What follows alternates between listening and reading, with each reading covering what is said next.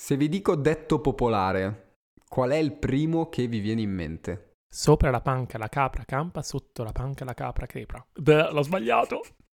Mannaggia. La, la- la gatta cieca fa i figli Zoppi.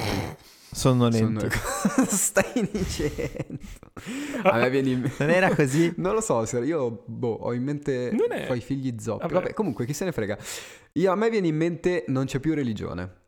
Benvenuti o bentornati su Mangianastri, io sono Jonathan e questo è Lato B, il secondo format di Mangianastri dove io e i miei amici chiacchieriamo di giochi, film e libri sempre partendo da una tematica comune.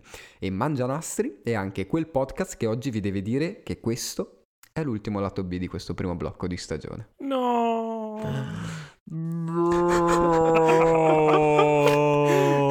Insieme a me, oggi non ho la tisana, quindi insieme a me al posto della tisana ci sono Andrea di Block Fully Booked e Davide di BlaBlaLand. Ciao belli. Hello. Buonasera, buongiorno a seconda di come- co- quando stiate ascoltando questo Buon- podcast. Come va? Cosa ci raccontate? Queste vacanze di Natale che stanno per, per sopraggiungere? Avete già fatto il regalo? Avete già fatto l'albero di Natale? Avete già fatto schifo? È in full mo- mood radio, presentatore della radio. Veramente, come state amici? È un botto, cioè in realtà è un botto, noi ci sentiamo sempre, però è tre settimane che manchiamo su questa piattaforma verde e poi tutte le altre. Tutto normale. Come tutto no? Tutto tranquillo. Siamo verdi. No, no, tante cose stanno È accadendo. vero, sì. È vero. Mentre voi Vite molto eh, caotiche. non lo sapete. Vite molto caotica, Ehm, questo è vero. Esatto. Soprattutto voi. Allora, gente, è tre settimane che non siamo su nelle orecchie delle persone, che non parliamo nelle orecchie delle persone. In queste tre settimane cosa state o cosa avete guardato, letto e giocato? Allora, io ho finito i libri che stavo leggendo l'altra, l'altra volta, a parte uno però vabbè, e ne ho iniziati altri tre, giusto per rimanere così carino. Io comunque sai che ogni volta che dici che tu leggi più robe contemporaneamente a me viene un nervoso. Va bene, vai, vai, vai. Perché? Perché io non ce la faccio, cioè io non riesco, anche solo robe meno impegnative, tipo giocare ai videogiochi, se Mhm. ne inizio uno, vado avanti con quello, non riesco a farne due insieme. No, ok, videogioco ok. Vabbè, videogioco più impegnativo. Io più che altro tipo mi dimentico i tasti. Beh, anche Cioè, quello tipo, è vero.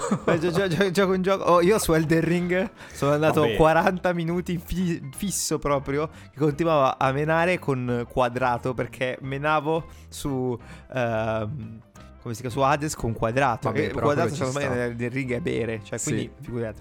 Memoria tattile. Eh, Cosa stai leggendo, Andrea? Comunque, sto leggendo eh, The Moon and Sixpence, che penso abbiano tradotto Ah. con... stupido. La luna e i sei soldi di Mogam. Ok. Eh, poi sto- ho iniziato eh, Sandman Notti Eterne, che è uno dei Ok. volumi extra, oltre ai dieci principali. E eh, quella sera dorata di Peter Cameron, che è uno dei miei autori preferiti. Mai sentito. Dai! Va bene. Ha scritto tipo un giorno questo dolore ti sarà utile. Mm, Mai sentito. Da! Va bene, non hai guardato, non hai giocato a niente, non stai Allora, guardando, ho non stai giocato giocando a niente. assolutamente no. Eh, c'è l'intenzione di andare avanti prima o poi con The Leftovers. C'è Ok. l'intenzione per ora.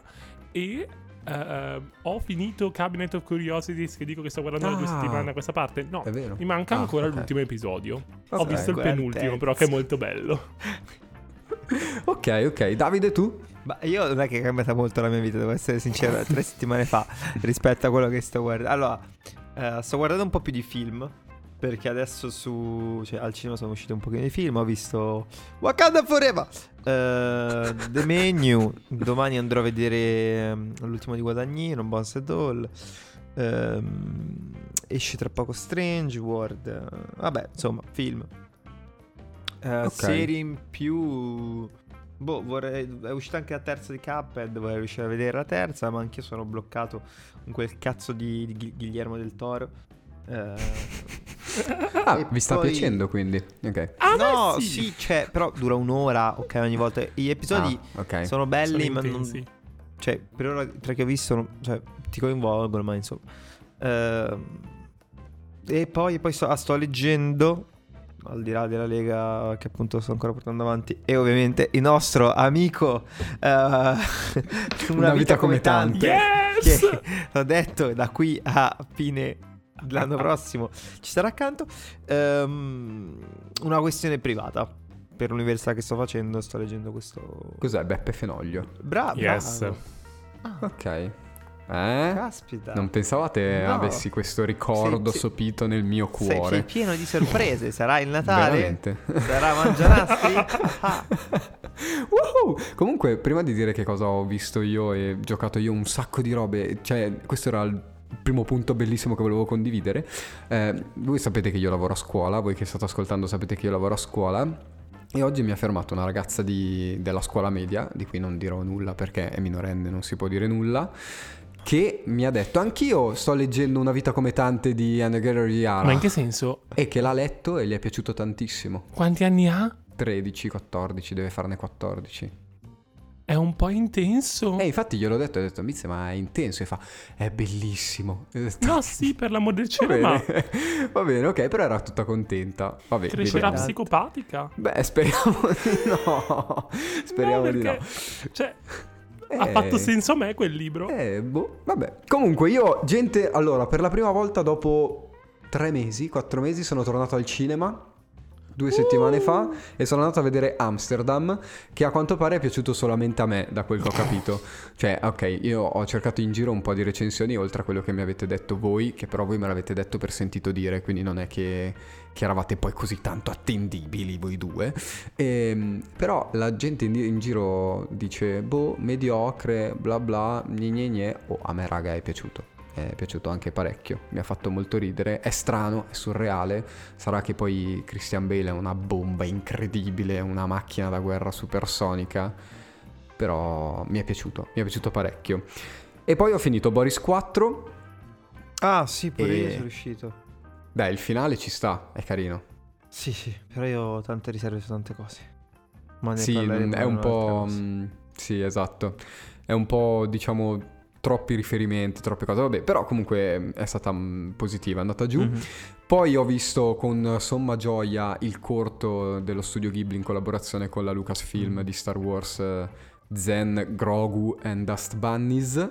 Molto molto bello, tra cui se volete su YouTube ho fatto una colonna sonora alternativa e poi ho finito Plague Tale Requiem, Ah, di cui ve ne parlo dopo perché c'entra con questo, fini- con questo episodio e ho iniziato a giocare Pentiment.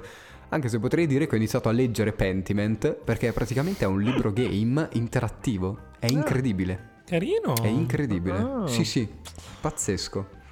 E la cosa che mi fa più sorridere è che è una produzione Xbox ed è mm, la seconda volta in tutta la mia vita che mi approccio a una produzione Xbox di livello. Cioè che proprio dico, "Oh, wow, c'è, c'è qualcosa di veramente interessante qui dentro. ma non c'è su Steam?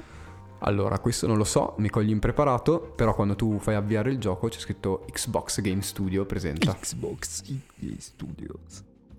che è una cosa rara da sentire in questo periodo. Come eSports. Ehm, avete visto le nomination ai The Game Awards? Sì, Quelle che hai condiviso te. sì. cioè, la colonna sonora. sì, la colonna sonora e basta. No, è il mm, gioco No, ho dell'anno. visto miglior... ah, esatto, gioco dell'anno. visto, miglior sì. gioco dell'anno, ok. Allora, dei TGA ne parleremo in un episodio dedicato, parleremo anche di Oscar, sempre con i miei due eh, cavalieri della tavola rotonda. Prendete Oscar appunti. eh, Wilde. Sì, Oscar Ah, Wilde, cavolo. esatto. Cavolo. Il 7 dicembre alle 11 del mattino mettetevi noi nelle orecchie perché usciremo proprio 24 ore prima, anzi più, 20 34 ore, 34 ore prima dei The Game Awards, perché i The Game Awards sono tra la notte dell'8 e del 9 dicembre. E poi non so se avete visto che è uscito Pokémon Scarlatto Violetto o Pokémon Violatto e Scarletto. Eh. Che è talmente brutto che neanche No, io ragazzi, comprerò. allora, l'altro giorno io e Fossa ci siamo tipo a fare ci siamo messi lì col Pokédex nuovo. A ridere. Cioè, che tu A dici, ridere. cioè già il, il gioco è brutto visivamente. È proprio brutto visivamente, pieno di, di robe terrificanti. B- brutto. Ma hanno sbagliato anche i Pokémon. Hanno sbagliato tutto, non solo i Pokémon. Io solo una Pokémon. parola per, per voi. Flamigo. Madonna. Eh, Wow. terribile. Io Terribile. ho visto video di, di un Pokémon, cioè di un gioco Pokémon pieno di bug. Che è una roba, cioè, Sì, totalmente anti-Nintendo. un botto. Vabbè, ma ma tantissimi. anche, mm, anche gli ultimi li avevano, eh? Davvero? Non Vale così Scudo, gravi. Incosso... No, così gravi no, effettivamente. Cioè, io qui Ma ho perché- visto il, il tizio che va, che monta il Pokémon leggendario, non c'è più il Pokémon leggendario. Esatto, Oppure che, scompare... che buca la infatti. mappa. O che, Sì. cioè, robe proprio grosse, enormi. Scompaiono dei Pokémon dalle battaglie alcune volte, Sì. roba così. Mm-mm. Roba dalla Assassin's Creed Syndicate praticamente, o Assassin's Creed Unity già ormai 7-8 anni fa. Andrea non lo compri. No.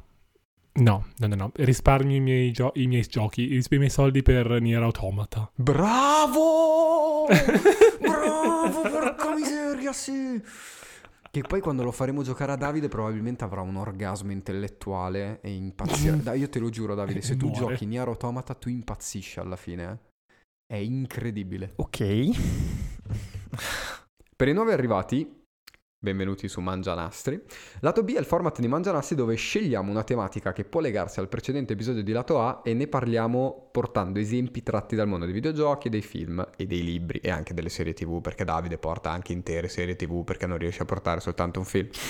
L'episodio di lunedì scorso di Lato A era legato alla colonna sonora di Final Fantasy X, che è un gioco vabbè, ovviamente storico perché è uscito ormai più di vent'anni fa.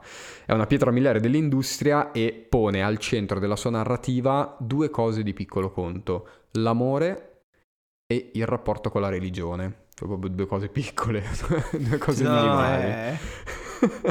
Due cose minimali. Se volete andare ad ascoltare l'episodio, lo trovate sempre qui su Mangianastri, mangianastripodcast.com.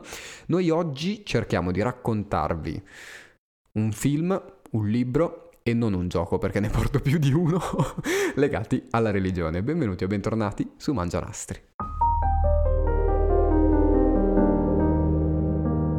Se vi dico la parola religione, voi che cosa pensate? Come primissima cosa, Dio. Ok. Pedofi- No, no, eh... Eh beh, eh, purtroppo sì.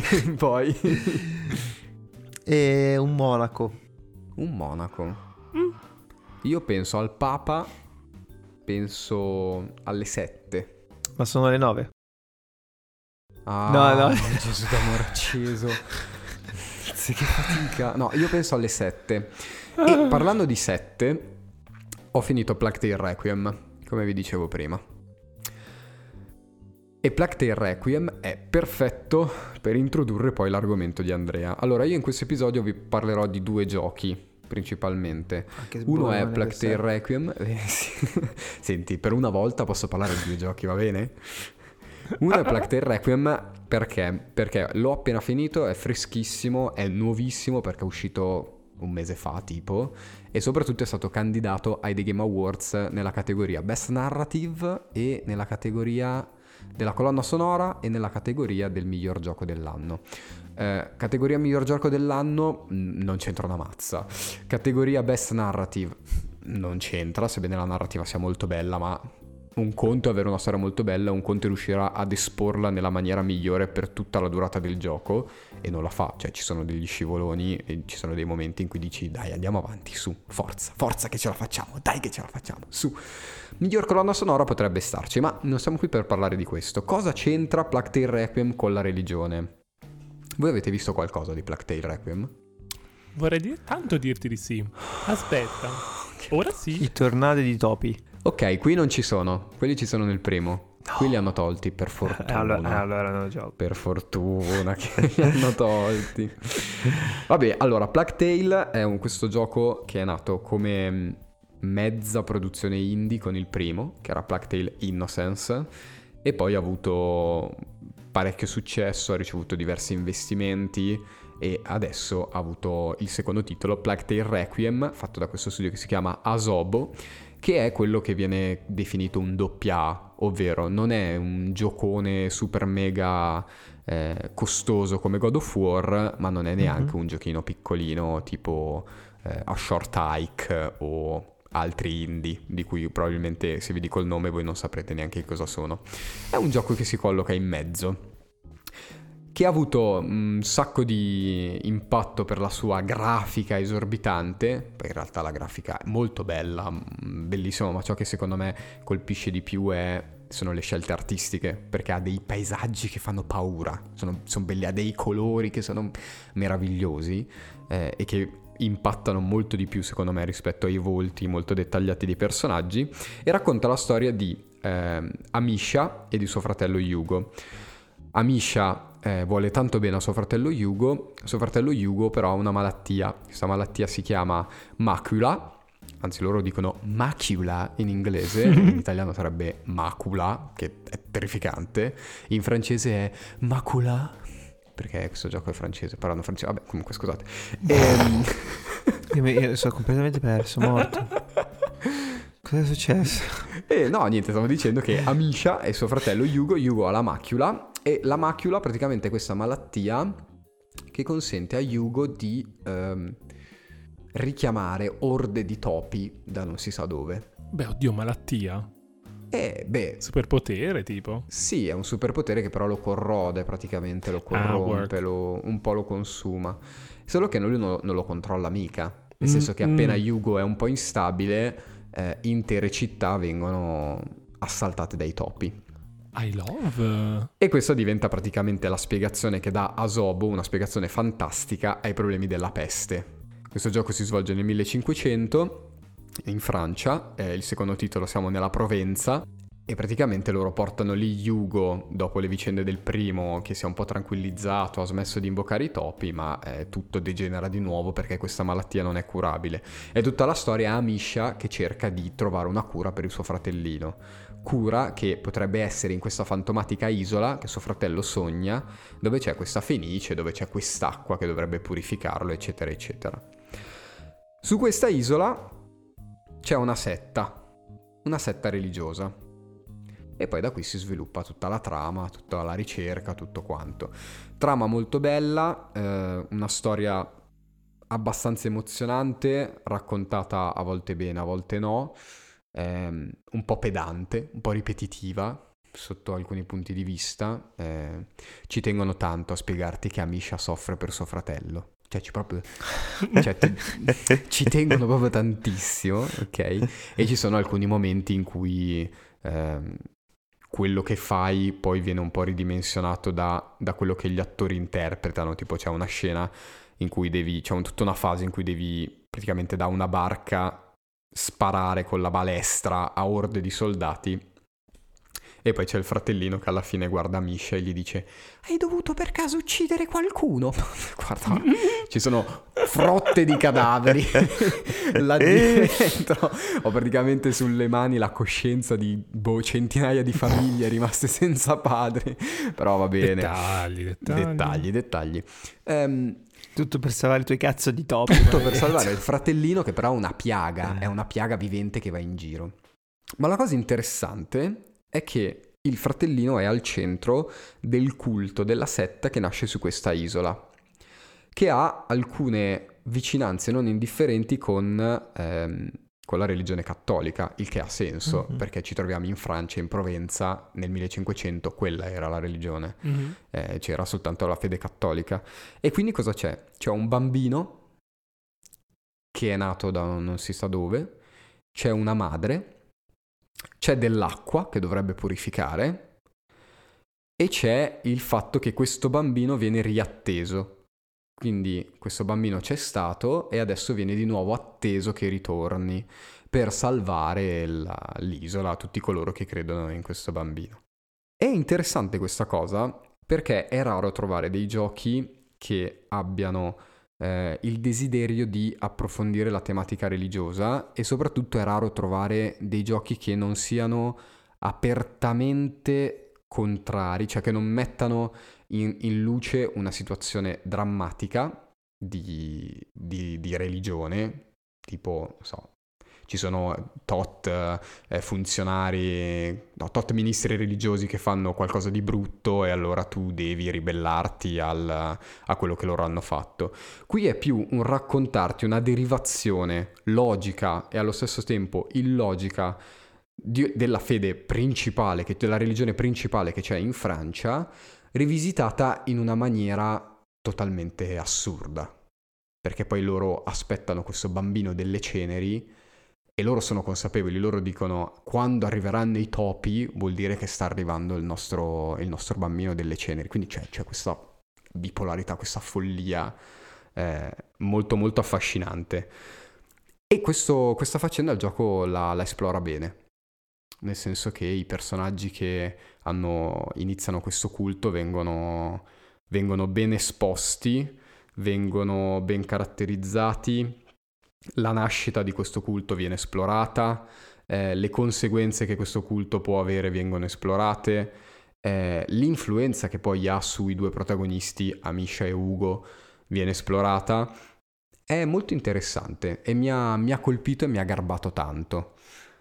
E quindi, boh, cioè, se volete giocarvelo, giocatelo. È su Game Pass. Eh, non, non, posso andare più nel dettaglio perché sennò farei spoiler, mannaggia. Eh, però i riferimenti, cioè, c'è proprio, è proprio pieno di riferimenti religiosi proprio pensati per essere tali. Non ehm, c'è la divinità e crediamo nella divinità del fuoco, punto. Mm-hmm. C'è un rito, c'è proprio una scena in cui eh, gli, gli, iniziati prediletti, quindi il concetto di setta dove eh, ci sono i prediletti rispetto a tutti gli altri, tipo, so, Scientology, che c'hai sì, quelli infatti. più alti, quelli più in basso, quelli sotto, quelli che entrano. Quelli prediletti che possono partecipare a determinati riti e se partecipano a determinati riti allora possono avere determinati privilegi e quindi sono più vicini, sono i primi che possono godere nel caso che il bambino ritorni della sua benevolenza, eccetera, eccetera. Tutte queste tematiche sono, sono ben esposte e questo secondo me è un pregio non indifferente per questo gioco che, che viene un po' osteggiato per colpa dei tornadi di topi, ma che fortunatamente non ci sono i tornadi di topi. Ci sono degli tsunadi di topi, ma che è paio di maniche. è diverso, è diverso. No, sarà figo, ma tra l'altro esteticamente guardando un po' di immagini è veramente bello. Cioè, proprio bello, è bello, bellissimo. Bello. Esteticamente è bellissimo. Il punto è che è più, è più un, una serie tv interattiva che un gioco. Mm. Cioè ci sono tanti... Eh, il problema di Plague Tale è che è stato venduto male. È stato okay. venduto come un, un action alla The Last of Us ma in realtà è molto più simile dal mio punto di vista a quel filone di giochi tipo Heavy Rain, Beyond Two Souls mm. e com'è che si chiama quell'altro di PS4? Quello con i, gli androidi. Uh, uh, eh vabbè. Blade Runner. No, no, no, no però riprende quello. vabbè, hai capito. Sì. Mm. Sembra molto carino comunque. No, non è male, non Anche... è male. Non infatti, merita infatti, la candidatura dei Game Awards, ma non è male. Però però... Però condivide con il tuo argomento il discorso di yes. setta. Esatto, esatto. Anche se in realtà poi il mio argomento, il libretto che vi porto, è, un, è a metà tra setta ed estremismo. Ok. Mi spiego. Allora, ovviamente da uh, linguista mancato sono andato a cercare le definizioni e uh, la Treccani ci dice che setta è un'associazione di persone che seguono e difendono una particolare dottrina filosofica, religiosa o politica, quindi vaghissimo. Sì. E um, tendenzialmente uh, sono delle compagnie che sono esterne alla totalità, quindi alla, alla società uh, nel suo insieme generale. infatti quando parli di setta religioso devi dire setta religiosa, cioè non basta il esatto. termine setta, poi dici setta pensi subito a quello. Quella religiosa, esatto. esatto. Sì, perché tecnicamente la setta anche può essere i massoni, esattamente, e non sono religiosi. Esattamente.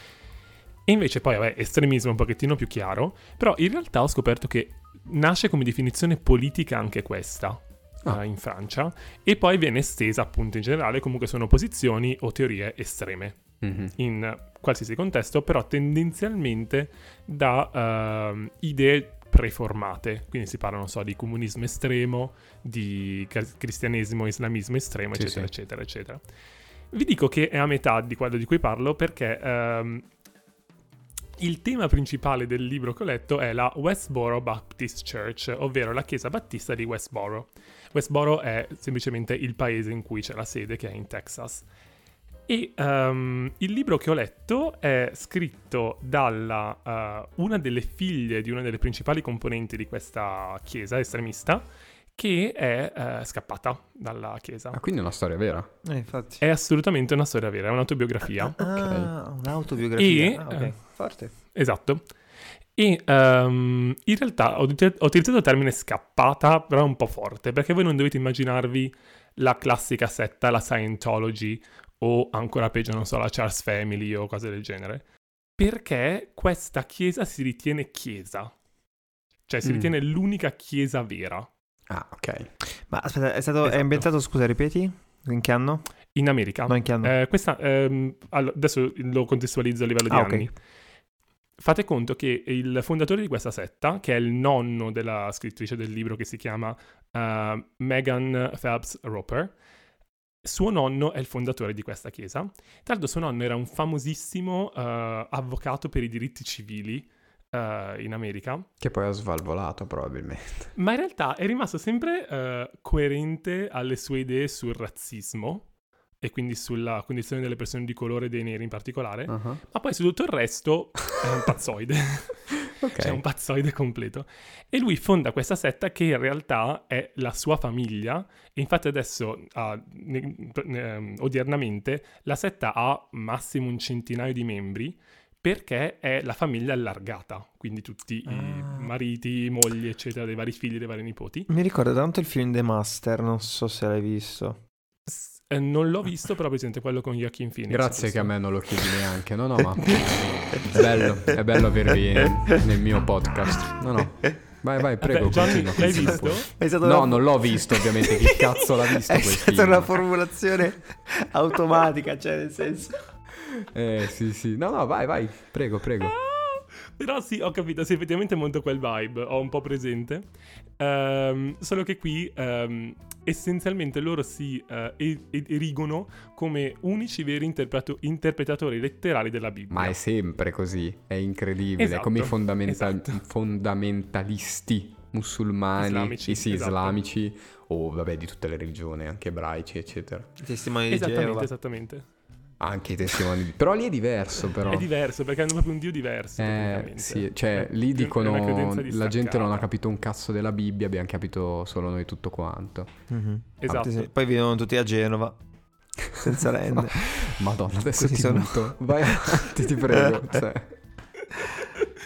Allora, dicevo che eh, loro si identificano come gli unici veri interpreta- interpretatori della Bibbia e partono da due eh, versetti in particolare. Uno che è da Luca 13:3 che dice: No, vi dico, ma se non vi convertite, perirete tutti allo stesso modo. Dai, eh. Grazie. Carino, eh, veramente gioviale. E il secondo è dal Deuteronomio, che eh, ve lo leggo tutto, tanto è abbastanza breve.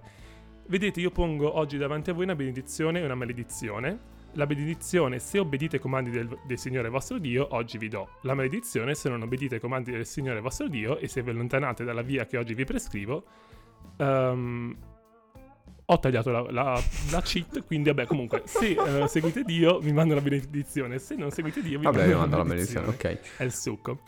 E il problema di ehm, interpretare in maniera sbagliata versi come del genere fa sì che eh, il loro concetto, eh, che eh, la Megan eh, spiega brillantemente, di amare il prossimo tuo, che è la base del cristianesimo, diventa estremizzato al per amare il prossimo mio devo mettergli in faccia i peccati che sta compiendo e odiare il peccato fi- e insultando il peccato. Vi faccio degli esempi eh, un pochettino più concreti. Mm. Fate conto che questa setta inizialmente, la chiamo setta in maniera...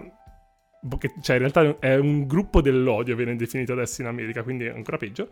E ehm, questa setta ah, inizialmente è, tra virgolette, tranquilla, ovvero si preoccupa di se stessa e fine lì. Soltanto che negli anni 90 inizia a fare quello per cui è diventata famosa poi, che sono atti di protesta in pubblico. E eh, loro hanno principalmente eh, tre, direi, eh, obiettivi, o meglio target. Chissà, sono? chissà quali saranno. Chissà quale sarà il primo Faccio proprio fatica a immaginarlo. Vai, vai, vai. Cavolo! Il primo, da quello che- da cui sono iniziato, è la comunità LGBTQI+. Non ovviamente. l'avrei mai detto. La seconda sono ehm, l'esercito in generale. Mm. Ok. E la terza, ovviamente, gli ebrei. Oh, Quindi, comunisti. poveracci. Una gioia. Incredibile.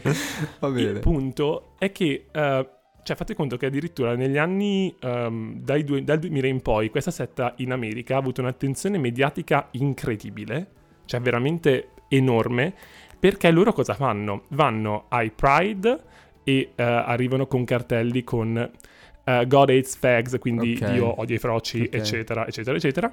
Oppure manifestano ai funerali di eh, soldati caduti in guerra o di bambini caduti per, cioè morti in- prematuramente, ehm, con cartelli tipo Dio ha portato l'11 settembre, eh, grazie, grazie a Dio per le morti di queste persone.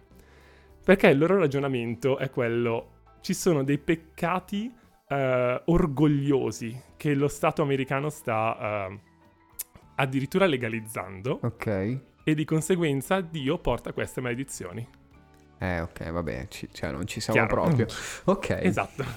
Wow, vabbè, che già il fatto che loro inizino prendendo dei singoli versetti, cioè già è, Infatti. è- è il- è lì il, il problema cardine. il problema parte da lì, esatto. È lì, esatto. Della non contestualizzazione è un problema. E ehm, in realtà, cioè, vi, parlo di questo libro perché è stra interessante il punto di vista di- della scrittrice, dell'autrice. Perché, eh, tra l'altro, se volete un attimo capire chi è, ha fatto, ci sono tantissimi video di lei che parla su YouTube e c'è una TED Talk sua di un quarto d'ora Ok. che è proprio incredibile. E ehm, lei era, nas- cioè lei quando aveva 5 anni, la sua famig- tutta la sua famiglia inizia a fare questo tipo di proteste e lei partecipa da quando ha 5 anni con- a queste proteste. Pora Stella. Esatto. E lei quindi cresce convinta di tutto ciò. Nonostante in realtà sia un pochettino straniante il fatto che loro non sono reclusi. Cioè, loro vivono, vanno a scuole pubbliche, Sì, sono non tutti sono, avvocati. non sono come i mormoni. No, esatto. Poi vabbè, i mormoni Sono- non fanno male a nessuno. Beh, oddio, più o meno. Beh, no, vabbè. Sono un po' cioè, estremisti e quello sì, Sì, però... però... Ci- sono cose molto controverse anche all'interno della... Vabbè, ma non apriamo un eh. dibattito su piccole minoranze che potrebbero ucciderci da un momento all'altro. Dicevamo, Addirittura. e, eh, no, comunque, c'è il fatto che eh, tutti i membri della famiglia vanno al college, all'università e studiano giurisprudenza. Cioè, sono praticamente tutti avvocati e hanno un livello di cultura che dici... Cioè, qu- quando ne parla anche l'autrice, dice... Non ha senso che persone che abbiano tutta questa esposizione al mondo non riescano a scollegarsi da questi- queste credenze che ovviamente sono arcaiche. Detto ciò, eh, dicevo che è interessante perché lei è completamente immersa in questo mondo e poi c'è quel momento di realizzazione in cui cioè, le si rompe, le cade completamente addosso il mondo. Un'epifania che la distrugge. Esatto, ma tra l'altro è eh, interessante come sia la sua epifania. Allora, lei è al college, si sta laureando e decide di ehm, aprire un profilo Twitter con l'obiettivo di Gra- evangelizzare. Grande, siamo comunque super in trend topic. Twitter, Elon Musk, dagli forte, vai. Vero? Vero. Di, di aprire un profilo Twitter nel 2009, quindi lei fate conto a 25 anni più o meno, per evangelizzare e portare avanti le ideali della sua famiglia e della sua chiesa. Ok. Cosa succede? Tutti la insultano. Cosa coerente Poi- al mondo. Poi esatto, e Twitter, è, Twitter è un luogo così amichevole, familiare. Vero? Vai. Vero. Poi Twitter veramente sa- sapete cosa le dicono? Le dicono che è una befana. Per questo è un'epifania. Minchia. È stato un piacere collaborare con voi. Ehm, il mio compito qui è terminato. Addio.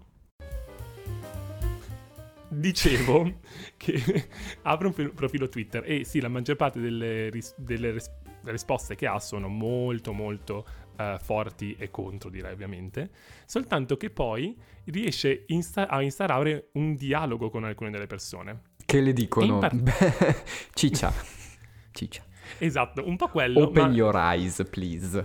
più che altro riescono a trattarla con rispetto, no? E quindi lei riesce a instaurare delle conversazioni, tra virgolette, normali, però comunque eh, Civili. pacifiche. Civili. E civili, esatto. E eh, in particolare si trova a parlare con questo David, che eh, è un, un- un ragazzo ebreo, americano, che le fa scattare, cioè le fa rompere il primo uh, paradigma che l'ha in testa. E l'interazione funziona un pochettino così. In, in, quegli anni, intorno al 2009, si, eh, la Westboro Baptist Church arriva a una protesta con un cartellone che, cui, su cui si legge uh, le persone gay dovrebbero, essere, dovrebbero ricevere la pena di morte. Mm. Soft. E uh, David gli risponde, ma nella Bibbia non c'è scritto chi non ha peccato scaglia la prima pietra? E lei risponde, noi non stiamo scagliando pietre, stiamo semplicemente predicando la parola di Dio. E lui dice, State però pretendendo che il governo scagli pietre. E poi, e lancia questa frecciatina che è tipo una balestada gigante. Tua madre, grande... Eh, già partiamo con le mamme adesso. Mamma mia. Tua... Oh, ma tua madre!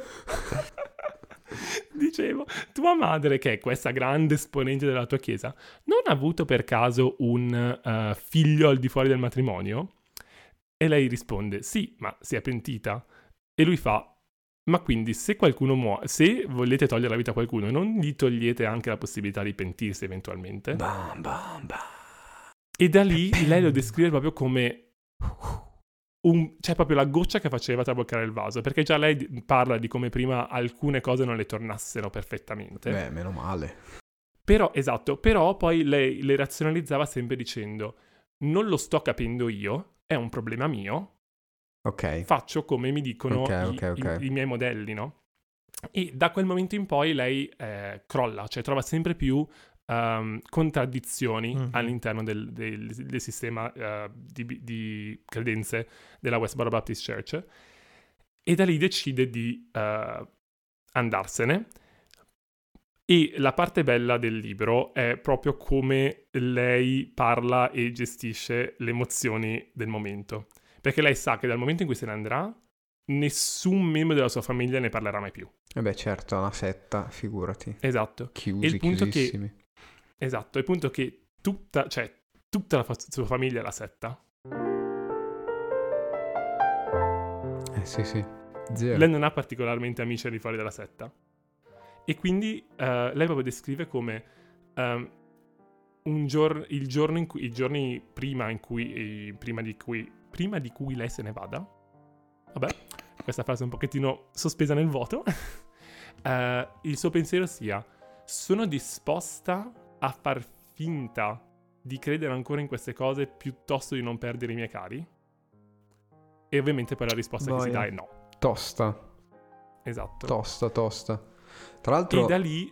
Vai, vai. Scusami, no, è che fa riflettere il fatto che lei fosse così dentro a questa setta, vabbè, anche perché poi qua la setta combacia con la sua famiglia, quindi c'è esatto. aiuto. Che comunque la domanda che la, cioè, la situazione che le fa avere l'epifania è comunque una situazione di per sé molto semplice. Sì. Cioè, non è nulla esatto. di complesso. Questo è. Cioè, nel senso, davvero non ci avevi mai pensato. Wow. Più che altro, lei parla di queste. Cioè, um, una volta uscita dice: È ovvio che alcune cose non funzionino. Però uh, è quel costante conferma che lei descrive nell'avere mm-hmm. persone che la pensano nel tuo modo, nello stesso tuo modo, mm-hmm. e te a un certo punto vai avanti per inerzia. Sì, che e è... quindi non stai neanche a riflettere troppo. Sì, che è comunque cioè, qualcosa che è di contro rispetto al concetto stesso di religione. Sì, esatto. Che non è avere esatto. certezze, esatto. ma è un rapporto... Ma avere dubbi. Esatto, cioè il cercare un rapporto con la divinità, con, il, con qualcosa di superiore e quindi farti delle domande. Esatto, esatto, esatto. Invece lì non è, non è, più una questione di domande, è una questione di certezze ed è lì che diventa che, il problema. Esatto, che, che è, un, esatto. è, un, problema enorme. Va bene, esatto. bello. Quanto, quante pagine ha? Uh, in realtà tipo 300 qualcosa, neanche oh, tantissime. Potrei quasi leggerlo. Ma tra l'altro è stra inquietante ma interessante vedere su YouTube, fate conto che l'intenzione mediatica che ha avuto questa sette è davvero in- enorme, cioè ha fatto talk show, uh, i college li invitavano per parlare del diritto di opinione. Mm-hmm. e voi trovate su internet interviste e uh, talk che lei fa quando mm. è ancora all'interno della setta con la sorella e la madre. E quindi è lei che è ancora completamente credente. Ok. E poi lei dopo e vedi questo contrasto che è di un... Eh, sì, sì, sì. Beh, vabbè, ma perché poi secondo me quando esci da una situazione del genere hai anche il rischio di diventare radicale dall'altro lato.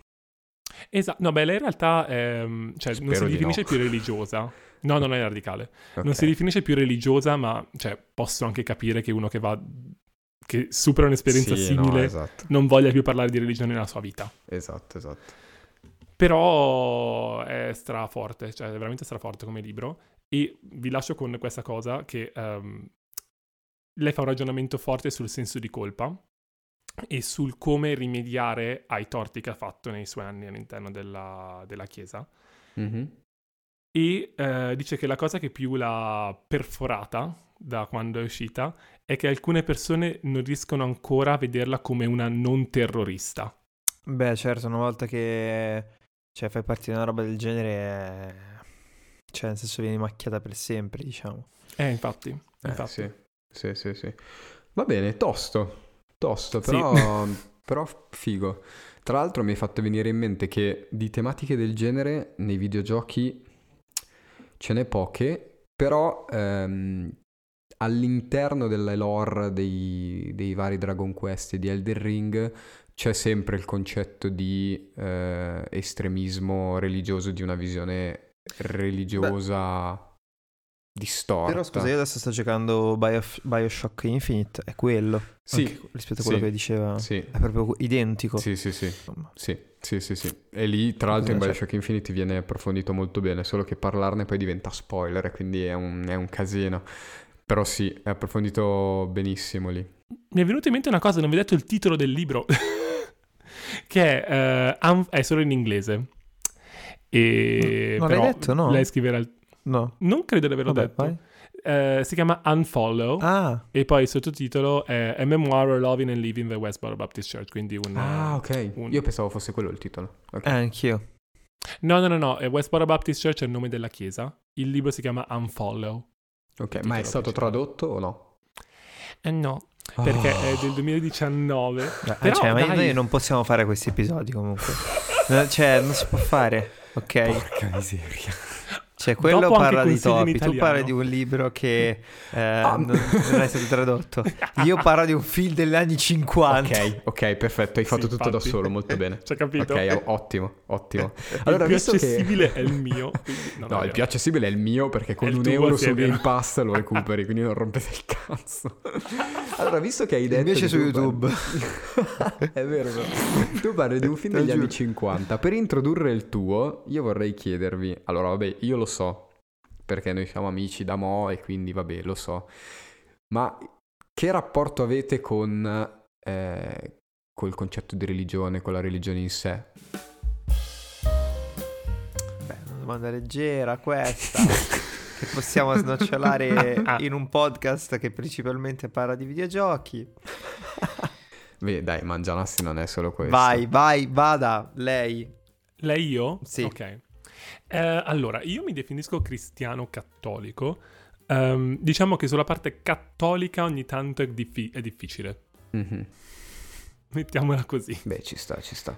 E niente questo. Io mi definisco... no- no- non mi piace definirmi. Vabbè, quello Eh. lo stai dicendo a me. non mi piace definirmi. Eh, vabbè, fino a un po' di anni fa anch'io ero cristiano cattolico, almeno appunto mi definivo così.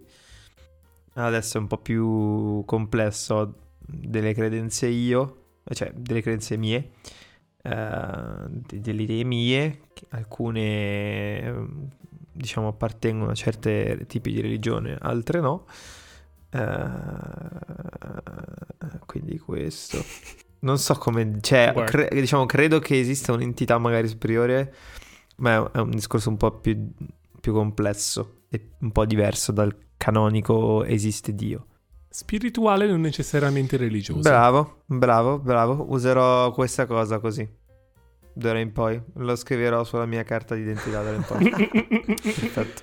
Io invece sono cattolico, vabbè l'ho anche detto in lato A, con eh, tutte le domande, i dubbi e le complessità che questo porta, Ehm, però mi piace il fatto di... a me piace definirmi, perché io credo che la de- definirsi sia un, un processo in continuo mutamento ma necessario, eh, non che una volta che uno si definisce ha, ha finito di, di camminare di, e di mutare, però io io sono uno che ha bisogno di definire le cose, ho bisogno di, di, incasellare alcune cose, di incasellarne altre, di fare i miei schemi, le mie griglie, eccetera, eccetera.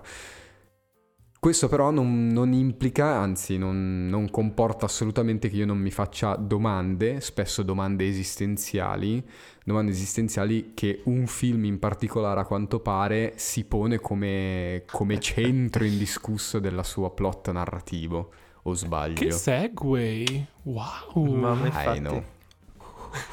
Vada, te l'ho messa, è tipo una, ti sto tipo dando una ragosta, capito? Da, Porca la bellezza miseria, di adesso questo- guarda, Vai. ne succhio tutta, tutta la polpa. Adesso fa un rutto. Che, che bella. Infatti, infatti che molto più in personaggio. Eh, allora. Ciao, il film che vi porto oggi si chiama Il settimo sigillo ed è un film del 1957. Ora, tu, ascoltatore che mi stai ascoltando, lo so cosa pensi. Film del 1957. Porca puttana, preferisco tagliarmi le palle e imparare a giocarci a bowling. Ma non è così. In realtà, o meglio, un po' lo è. Ok, e non, non- non ti mentirò, giovane ascoltatore, non ti mentirò. Un po' lo è. Tuttavia, eh, il farti due palle così ti permetterà anche di eh, fruire di uno dei più bei film mai fatti nella storia del cinema, nonché probabilmente il mio film preferito. E finalmente siamo arrivati, ragazzi. Finalmente, dopo 40 episodi. No, di- 54, questo è il Ci- 54esimo. 54, Uh. porca, 54 gli anni di Cristo più... Gli anni di Cristo per gli anni di E- Maometto, meglio gli- meno gli anni di Buddha. E beh, stiamo parlando di religione oggi. Ehm, Ma quindi questo è un episodio di... Il film questo della tua vita? Allora, Davide, il film Mi della sono tua autoscoperto. vita... Attenzione! Il film della tua vita quindi è il settimo sigillo. Mamma mia, è coffee break, signori. Allora, allora, fermi tutti. Che cos'è il, settim- il settimo sigillo? Film del punto del 57, vincitore del premio Cannes eh, per eh, il primo speciale, non mi ricordo se non sbaglio, tipo miglior regia. Comunque, vabbè, eh, di Ingmar Bergman. Chi è questo Ingmar Bergman? Semplicemente uno dei più eh, importanti registi eh, del del Novecento, ma cioè, in, in generale.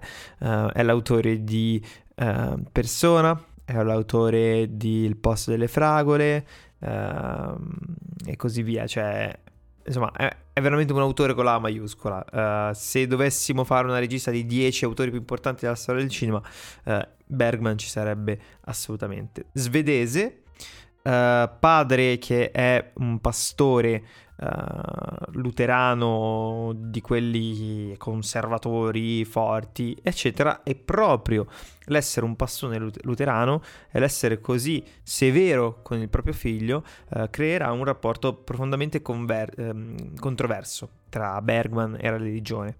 Eh, lui appunto di per sé si definisce un ateo, non sopporta in realtà le religioni soprattutto appunto il cattolicesimo in quanto secondo lui è una forma di propaganda comunque di, di di sfruttamento di Dio eccetera per propri scopi. Tuttavia in realtà ehm, Bergman non rifiuta completamente le domande che la religione si, si pone, bensì le accoglie e anzi continua a chiedersele. E adesso eh, ci arriviamo. Di cosa parla questo film, questo settimo sigillo del 57? Parla fondamentalmente ehm, di questo cavaliere, Antonius Bloch, ehm, un crociato che appunto è appena tornato dalle crociate insieme al suo fedele servo Jones, eh, uno scudiero, che appunto a, a, a Bloch gli si presenta la morte. La morte che gli dice che è arrivato il tempo di morire. Ecco, Bloch si rifiuta di morire e propone una partita a scacchi con la morte. Nel caso vincerà, appunto, potrà decidere lui il momento in cui morire. Credo che Ehm, questa sia una delle cose più famose della storia del cinema. Sì, Cioè, sì, sì, sì, tutti- esatto. Tutti hanno in mente quella scena. Anche se Esatto, non sì. hanno mai visto il film come me. Col cappuccio, col tutti, mantello, in tutti, bianco sì, e nero, sì, sulla spiaggia, assolutamente, assolutamente. La storia poi prosegue con questi due personaggi che si avventurano ehm, sulle rive, credo sia della Danimarca o della Svezia comunque, ehm, e appunto affrontano poi eh, varie vicissitudini in quanto la Danimarca, o appunto la Svezia che sia, ehm, è afflitta dalla, dalla peste. Ecco, ehm, incontreranno altri personaggi, tra cui una famiglia di eh, attori, di saltimbanchi, eh, e piano piano appunto Block eh, continuerà a capire il senso della vita e il senso della, della morte. Ora perché questo film, partiamo un attimo dal titolo, ok? Per, per capire perché questo film è religioso. È religioso. Perché il, il titolo del settimo sigillo in realtà ehm, è l'ultimo sigillo del libro dell'Apocalisse di, di Giovanni. Mm. Ehm, sono i sigilli che chiudono il libro di Dio, che è appunto il libro della vita e, e della morte. Ehm, vi leggo un piccolo passaggio, che è anche quello che in realtà apre il film.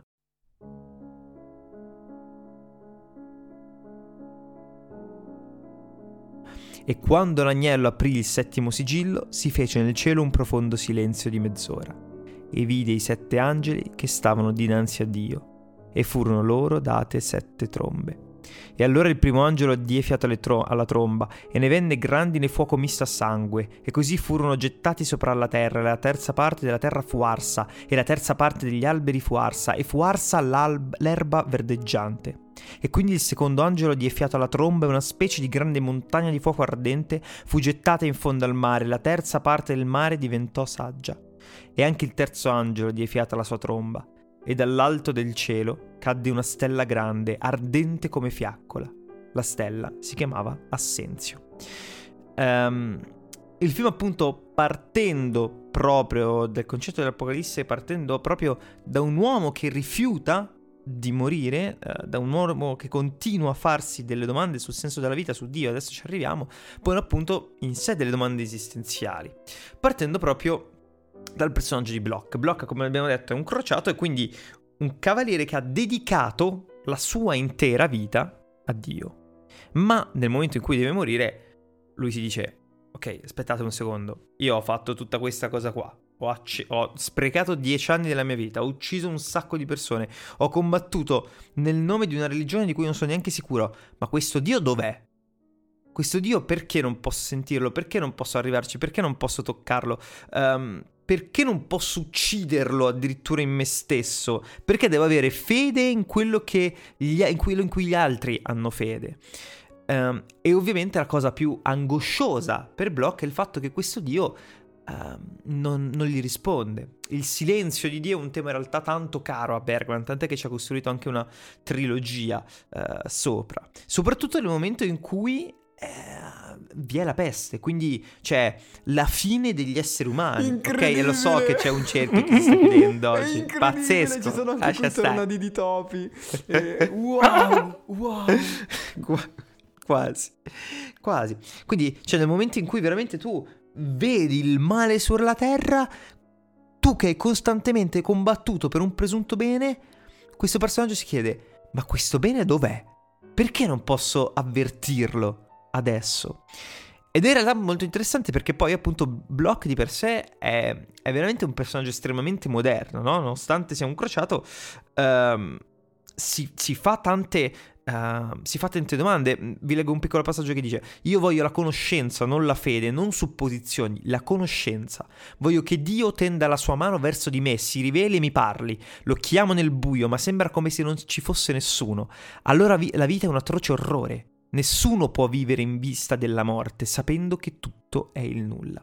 Questo perché appunto eh, Block continua a combattere ehm, con la morte sperando di rimanere vivo, sperando che in quel breve tempo, quel lasso di tempo in cui, si, in po- in cui rimane vivo, possa cogliere finalmente, Dio possa cogliere finalmente la vita. C'è anche un momento in cui lui addirittura si confessa ehm, e scopre che in realtà si sta confessando soltanto con la, con la morte, ehm, che è il personaggio più misterioso di tutti. eh, è il personaggio che alla fine ammette in realtà che lui non sa nulla, ma perché non gli importa di sapere nulla, non ha la necessità di sapere nulla, non sa di Dio, non sa non sa qual è il senso della vita.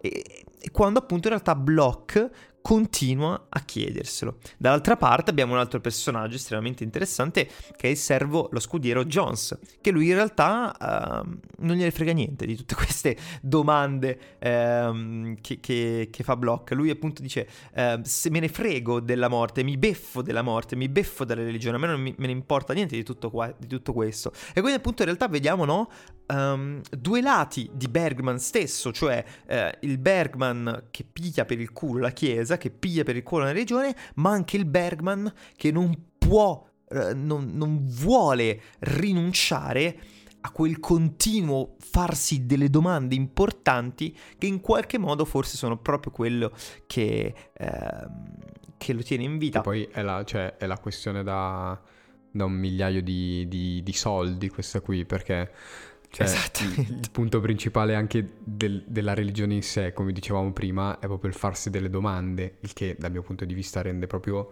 stupido il pensiero di voler eliminare a priori tutta la religione dal mondo, perché non, non vai a eliminare il problema di Dio, vai a eliminare le domande dell'uomo. cioè, mm-hmm. ma anche perché una, una, grande, una, grande, domanda è effettivamente ma, ma, vale la pena vivere senza Dio? Esatto. Cioè nel ma... senso sono uh, infinite domande. Cioè, eh, cioè. eh, sì, sì, sì. Cioè, se dopo poi la morte... Perché poi il punto ovviamente è sempre... Cioè, secondo me è la, la domanda più grande che, a cui noi appunto tendiamo, ed è per questo che secondo me Dio è stato creato, è che cosa c'è dopo la morte, no? E nel momento in cui noi togliamo Dio, eh, dopo la morte c'è il nulla. E quindi forse... E poi secondo me però una volta che ci pensi diventa ancora più grossa, perché diventa... Che senso ha poi vivere? Esatto. Esatto. Che, che diventa, allora lì diventa poi ehm, una doma- la, la, domanda esistenziale per, per, eccellenza. Se parli di esistenza. Eh sì, eh sì. Poi soprattutto, Vai, no, no, no, prego. nel momento in cui c'è tanto quel male, c'è tanto, c'è tanto male sulla Terra, no? E, e noi cosa ci rimane? Soltanto credere in quel male lì? Cioè, nel senso, non c'è altro oltre la disperazione, oltre la peste, oltre la morte, oltre donne che vengono bruciate, oltre persone che si frustrano? Cioè, qual è il punto uh, veramente? Uh, preferire questa uh, esistenza misera e terribile oppure illudersi aspirando a qualcosa che, che poi ehm, non sai neanche se, se c'è effettivamente? Per, per, Bergman chiaramente non c'è, nonostante continui a, a chiederselo. Um, ed era interessante poi in realtà come il film provi un pochino a rispondere a questa domanda. Uh, attraverso questa famiglia di cui vi ho parlato uh, dei, degli artisti, degli attori, no? Eh, che, vabbè, adesso faccio questo spoiler, però cioè, è un film del 57, ragazzi, e non è che vabbè, diciamo Andrea ve lo può sì, conservare, no, non è che si faccio spoiler su questo film, vi cambierà Ma poi non, l- la visione. Non penso che la no, trama sia no, no, no, centrale no, no, assolutamente. Film, um, alla fine tutti quanti muoiono tranne proprio questi tre attori. E quindi magari Bergman ci vuole dire che è l'arte quello che, che ci rimane. Um, poi essere attore soprattutto è, è, è, il salto di fede più grande del mondo, no? Perché nel, è il credere in, in, qualcosa che di base non esiste. E quindi allora Bergman salva questa famiglia che tra l'altro rappresenta proprio la famiglia uh, di per sé la Sacra Famiglia, no? Perché un uomo, una donna e il, il figlioletto. Oh. E tra l'altro l'uomo vede che anche la, la, Vergine Maria insieme al figlio uh, all'inizio del film.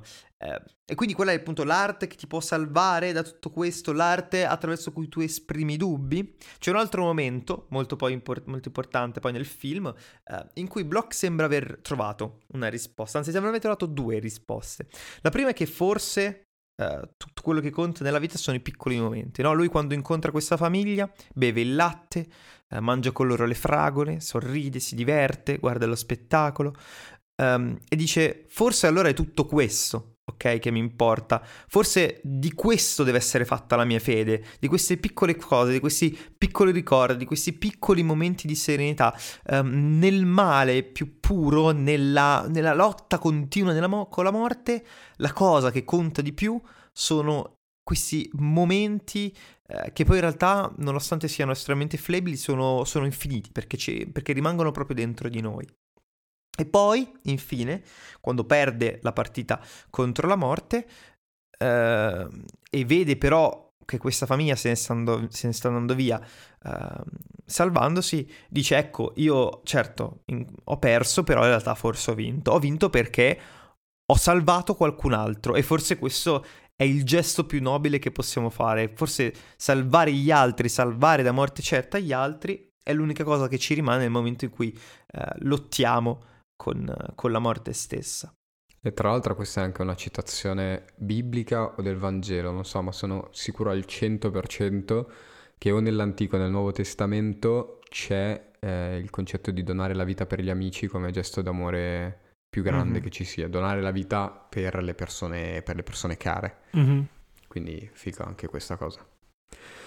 Beh, Bello, intenso, porca miseria. Eh no, sì sì sì, è un film, ecco, è un film che in realtà deriva da un'opera teatrale che aveva scritto Bergman eh, come, suo, come sua laurea, se non sbaglio, eh, come suo diploma all'Accademia, che si chiama eh, su legno, Dipinti su legno, se non sbaglio, Uh, e che quindi ha un'imp- pittura su legno, scusate, uh, ha un'impostazione molto teatrale in quello che viene esposto. Eh? Uh, cioè c'è un certo punto in cui due personaggi si parlano e proprio cioè, dietro di loro altri due personaggi fanno commenti come se loro non li, non li ascoltassero.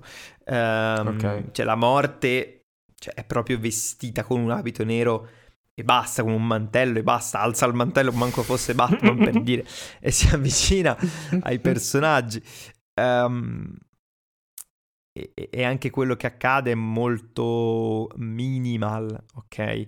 Eh, nonostante poi questi grandi dubbi esistenziali. Eh, ci sono delle immagini veramente forti e belle. Cioè, la prima, come abbiamo detto, quella su, su loro due che giocano a scacchi è incredibile, ma anche quella la finale, finale eh, quella in cui la gente si flagella. Ecco, è un film fatto mm-hmm. veramente tanto di, uh, di, idee visive, molto, molto affascinanti, molto forti eh, e anche molto pittoriche in, in qualche senso. No? Cioè, ricordano tutti comunque dei quadri medievali. Ehm, è un film che secondo me fin da subito ti dà proprio l'idea di morte, nel senso che ci sono questi due personaggi distesi sulla spiaggia, nel silenzio, nel caldo, eh, nell'angoscia. Sembra veramente. Cioè, l'inizio ti, ti, dà già l'idea della fine. Non so se tu hai, hai notato, Andrea, sì, tra l'altro l'ho visto poco tempo fa. Eh, su questa spiaggia che veramente sì, sembra sì, la fine del mondo, no? E tutto ogni volta eh, richiama veramente a questo contrasto tra bene e, e, male, e apocalisse e, e, e, grandi dubbi che dilaniano i personaggi, tra cui alcuni, cioè, ad esempio c'è un, c'è un personaggio che è completamente muto, uh, ma se, se, lo togliessi quasi tutta la, la, pellicola perderebbe di senso perché uh, è un personaggio che guarda, che osserva, uh, che affianca. È molto shakespeariano anche in, tante cose che, che propone, cioè veramente, veramente tanto. Quindi insomma, io ieri, guardate, l'ho visto con una ragazza, uh, io gli ho detto appunto che, l'ho rivisto, gli ho detto appunto che era pesante uh, e nonostante tutto lei, vabbè, ama tanto il teatro, però le è piaciuto tanto. Uh, anzi, mi ha detto, ah caspita, non, non, mi aspettavo che comunque fosse così bello, pensavo fosse un bel mattone. Un po' lo è, in realtà però comunque non dura tanto, dura un'ora e 40. Eh. No, esatto, ecco, io l'ho visto beh, oggi allora. e io l'ho trovato, cioè, pesantino mm. nel senso. Che bello che dite, io l'ho visto oggi, io ho lavorato Vabbè, in pausa pranzo l'ho visto, Nel, nell'ora e mezza che avevo ho guardato questo film. No, più, più che altro, sapete cosa? Cioè il conflitto poi centrale alla fine è, è più un conflitto interiore sì. dei personaggi, ecco, non è che succedono tante cose, è veramente un vagare di queste persone da un evento all'altro senza una vera logica non ci sono grandi passaggi tra una roba e l'altra, cioè, anzi tutto quello che accade molto spesso sembra quasi stupido e superfluo, c'è tutta una sottotrama di, di un attore che fa lo scemo con una ragazza così, che cioè veramente tu dici, boh, perché? Ma in realtà semplicemente è per darti una visione um, sul, diciamo, sulle varie credenze dell'essere umano, su, sulle vari strati del, dell'anima dell'essere umano. Però è veramente un film... Cioè, secondo me una volta nella vita si, si cioè, va visto. Ok, va proprio visto. Anche perché la scrittura di molti dialoghi, come appunto avete sentito anche, è veramente eh, profonda. Cioè, sono cose proprio uh, che, che ti fanno ripensare a certi modi in cui noi vediamo, abbiamo una visione della vita eh, e della morte poi soprattutto. Due pensieri mi vengono da, da tutto questo. Il primo è che io sogno e non vedo l'ora che, che il videogioco riesca ad arrivare a una profondità tale eh, qualcosina già ce l'abbiamo, ma è ancora lunga, ma ci sta, nel senso il cinema ormai ha più di cent'anni eh, e deriva tanto dalla Sì. scrittura, il videogioco deve derivare sia dalla scrittura che dal cinema, più tutto il suo linguaggio, quindi c'è tempo, qualche esempio ce l'abbiamo. Vabbè, basta citare il citatissimo della Us parte 2 che pone alcune, alcune tematiche di, di altissimo livello. Eh, la seconda cosa che mi viene in mente è che è interessante il fatto che questa tematica, questo rapporto schietto e diretto con, con l'infinito, tramite poi una visione eh, religiosa e la, la messa in discussione della visione religiosa, risalga agli anni 50 e ad ora sia una tematica ben poco presente, Mhm. almeno da quel che, che io vedo. Beh, Cioè, non è più o meno. Comunque conta che, che Bergman... seco- Allora, io mh, devo dire che i film religiosi... Cioè, prima se ne facevano tanti e io li ho trovati sempre affascinanti. Cioè, Mission, per esempio, non so se l'avete mai No. visto, Mhm. con Robert De Niro. Sì, no, beh, Mission è incredibile. con Ennio Morricone, eh, Mission fa- è Ma pazzesco. quel, quel tipo di cinema lì, non so, a me un po', un po' mancava. Non perché tu debba per forza essere da parte di una chiesa cattolica o contro, ma costruire un dialogo. Infatti a me sarebbe tanto piaciuto vedere Silence per questo podcast, lo ammetto. Ho avuto tanto da fare, Silence è un film che dura quasi tre ore. Silence è è il grande silenzio? no, un'altra è il penultimo di Martin Scorsese. Ah, ok, ok, ok. eh, in cui lì parla probabilmente di questo gesuita che va in Cina, eh, però, ah, ho capito. però i cinesi ovviamente Ho con, i cristiani non è cioè, non Non sono proprio d'accordo. Sì, sì, sì, sì, sì. E allora lui là, cioè, gli viene detto ai suoi, ai suoi apostoli eh, che insomma lascia la, la fede eh, per non morire fondamentalmente. E i suoi lui, i due apostoli non ci credono, pensano sia, la mor- sia morto, allora va a cercarlo, eccetera, eccetera. Ehm, però in realtà Bergman era veramente avanti per i tempi. eh. Cioè, Ok. se adesso voi guardate un film come Persona, porca troia, cioè quello è un trattato di psicologia veramente, veramente complesso. Eh, tant'è che quando arrivò in Italia fu ehm, più e più volte censurato, ok? Eh, ehm, però è veramente lui ha, ha- ha tanto da, da raccontare eh, da un punto di vista proprio di, di credo, di fede, con, con cose proprio pesanti. Ok, va bene. Allora, io direi che possiamo passare ai consigli, anche perché, gente, io ho un'infinità di cose da consigliare, cioè, tipo tantissime. Ok, io non so voi, Qua- quante ne avete? In realtà non tante. Mm, Non anch'io, Dante. Io sì, invece. Allora parto io, così Vai. diventa un- una specie di ponte tra, tra quello di cui parliamo e i consigli stringati veri e propri. Mhm.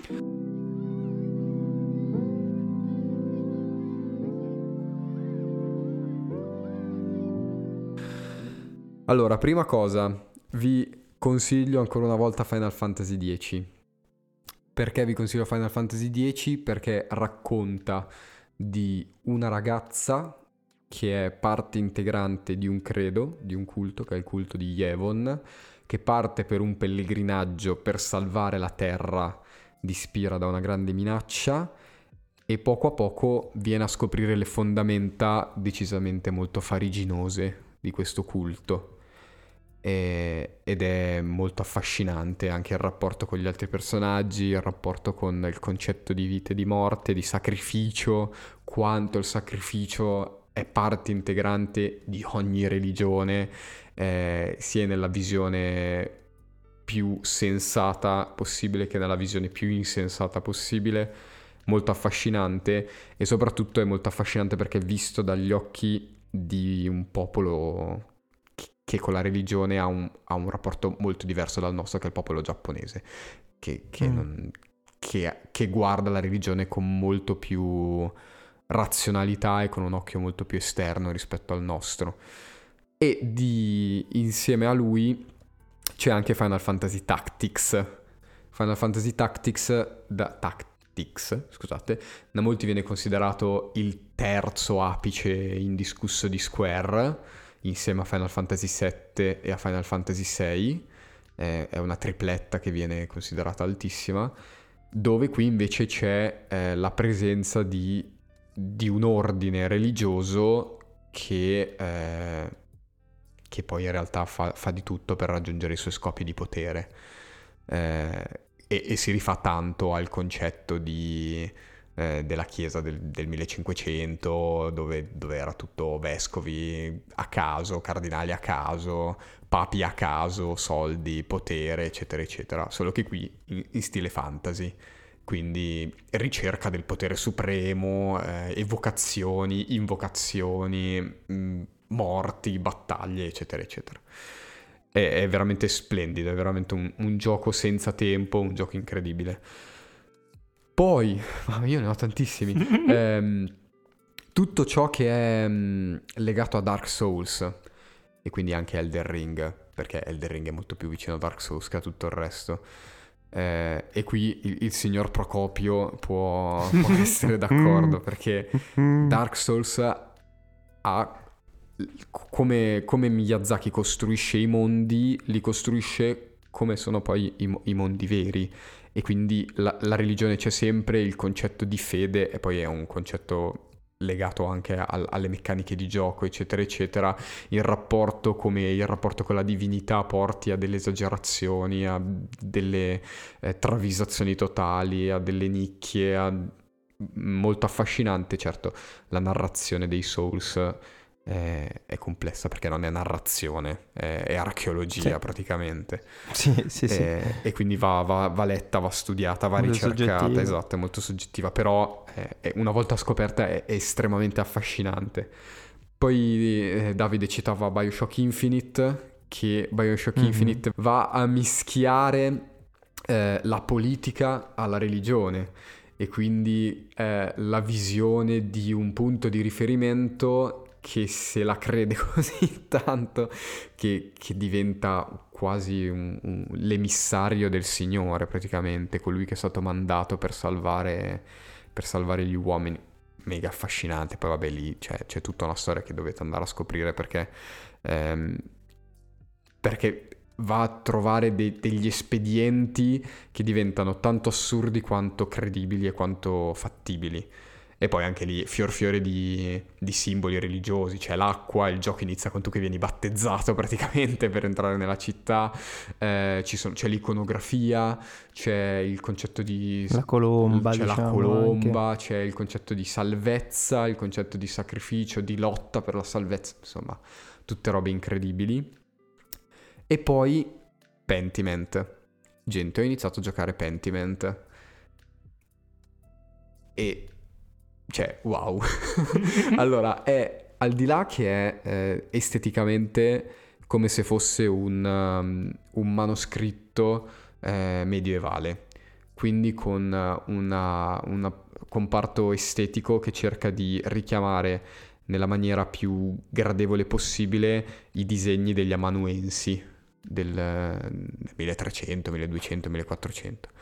E tu sei proprio un miniaturista che vive all'interno di questo villaggio che ha ovviamente come centro la chiesa e la, il convento dove vivono i monaci. E cioè, banalmente il ciclo eh, della giornata è scandito dalle ore di preghiera. Cioè, lodi, ora terza, ora sesta, mm-hmm. ora nona, vespri, compieta.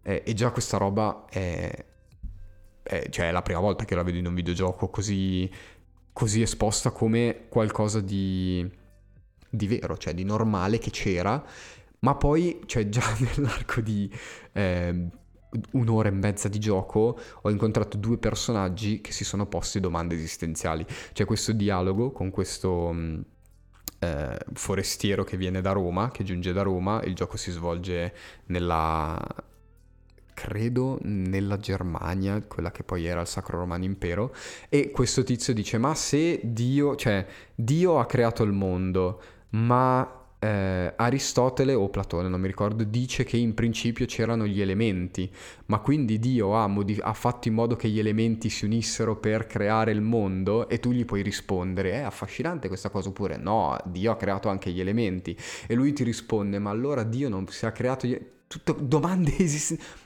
wow, incredibile. Enorme, infatti. incredibile. E poi gente Mm. entra in una chiesa e cantano il Victime Pascali Laude, che è il canto gregoriano vero. Cioè, insomma, wow, sono, mm, sono molto preso da, questa- da questo gioco perché si, si propone di portare avanti un mondo ad ora inesplorato nel, nel panorama videoludico.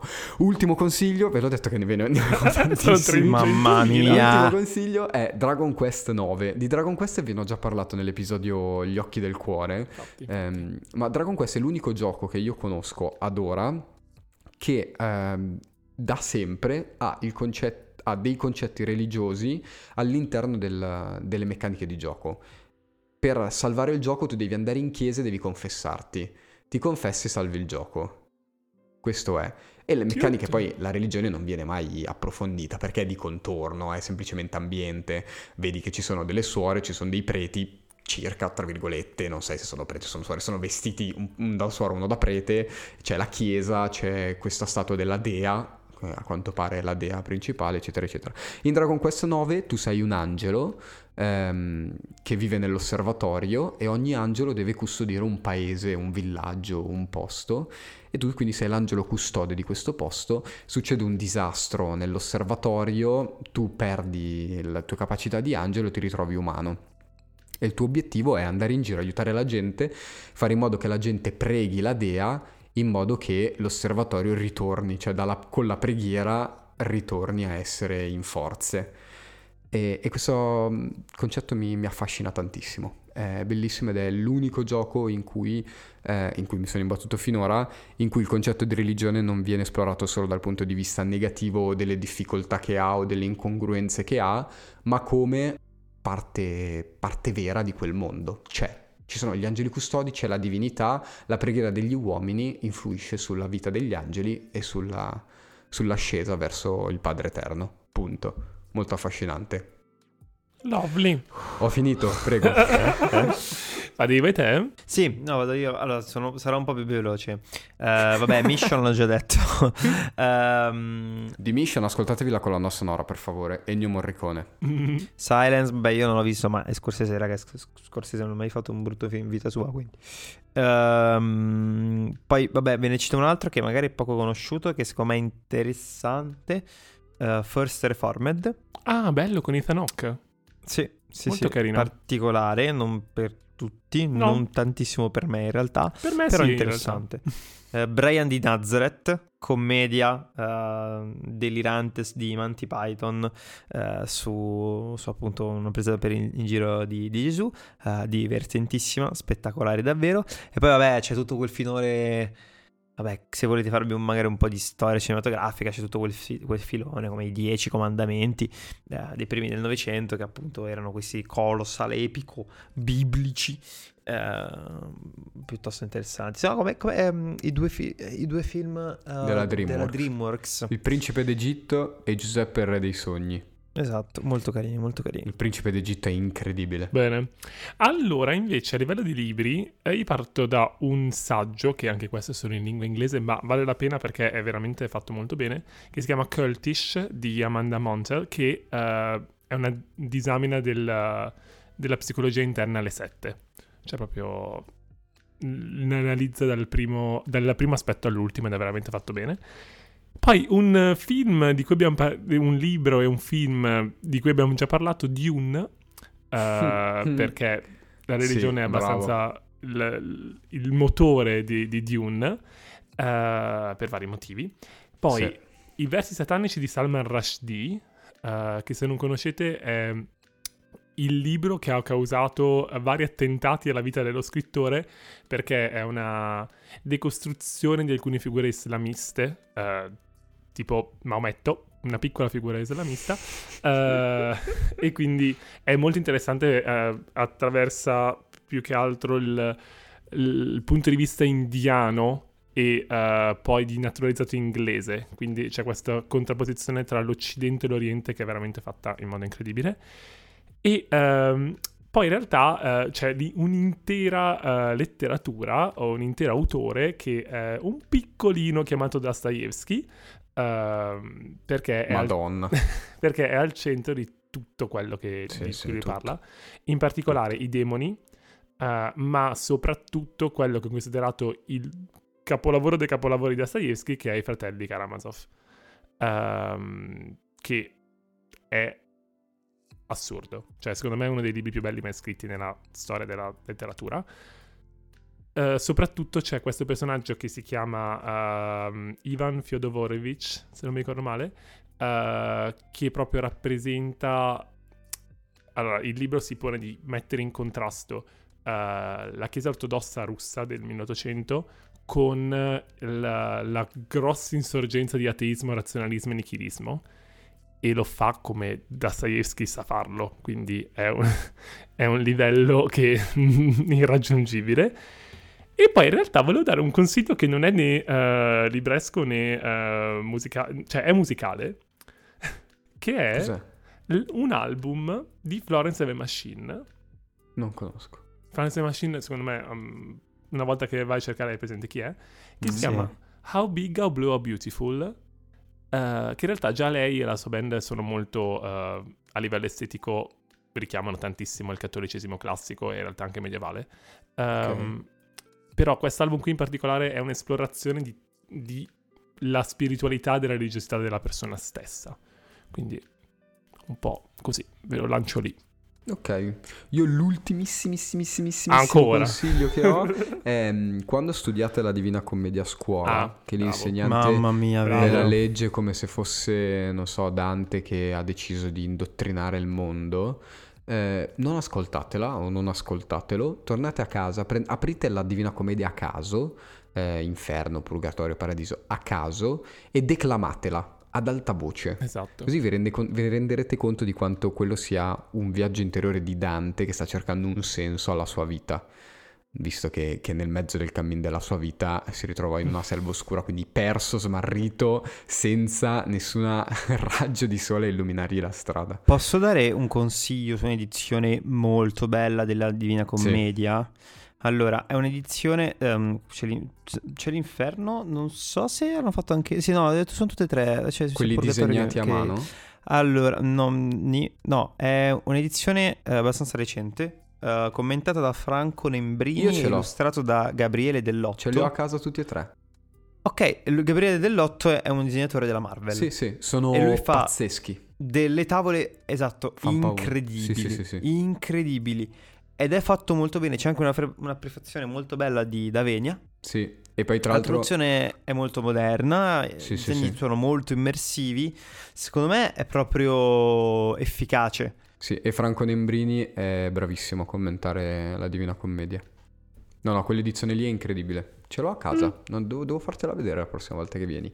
Va bene, signori e signore, questo era l'ultimo lato B di questo primo blocco di stagione. Speriamo di non avervi ammorbato con i nostri discorsi sul senso della vita, sul rapporto che ha l'uomo con l'infinito, ergo la religione. Cosa succederà a Mangianassi? Succede che fra due settimane, il 7 dicembre, torniamo per parlare di Oscar e di The Game Awards e chiederci se hanno davvero senso e poi non abbiate timore. Io e Andrea vi faremo compagnia con tre episodi speciali a Natale mm. e poi tra gennaio e febbraio una tripletta di extra è pronta ad accogliervi.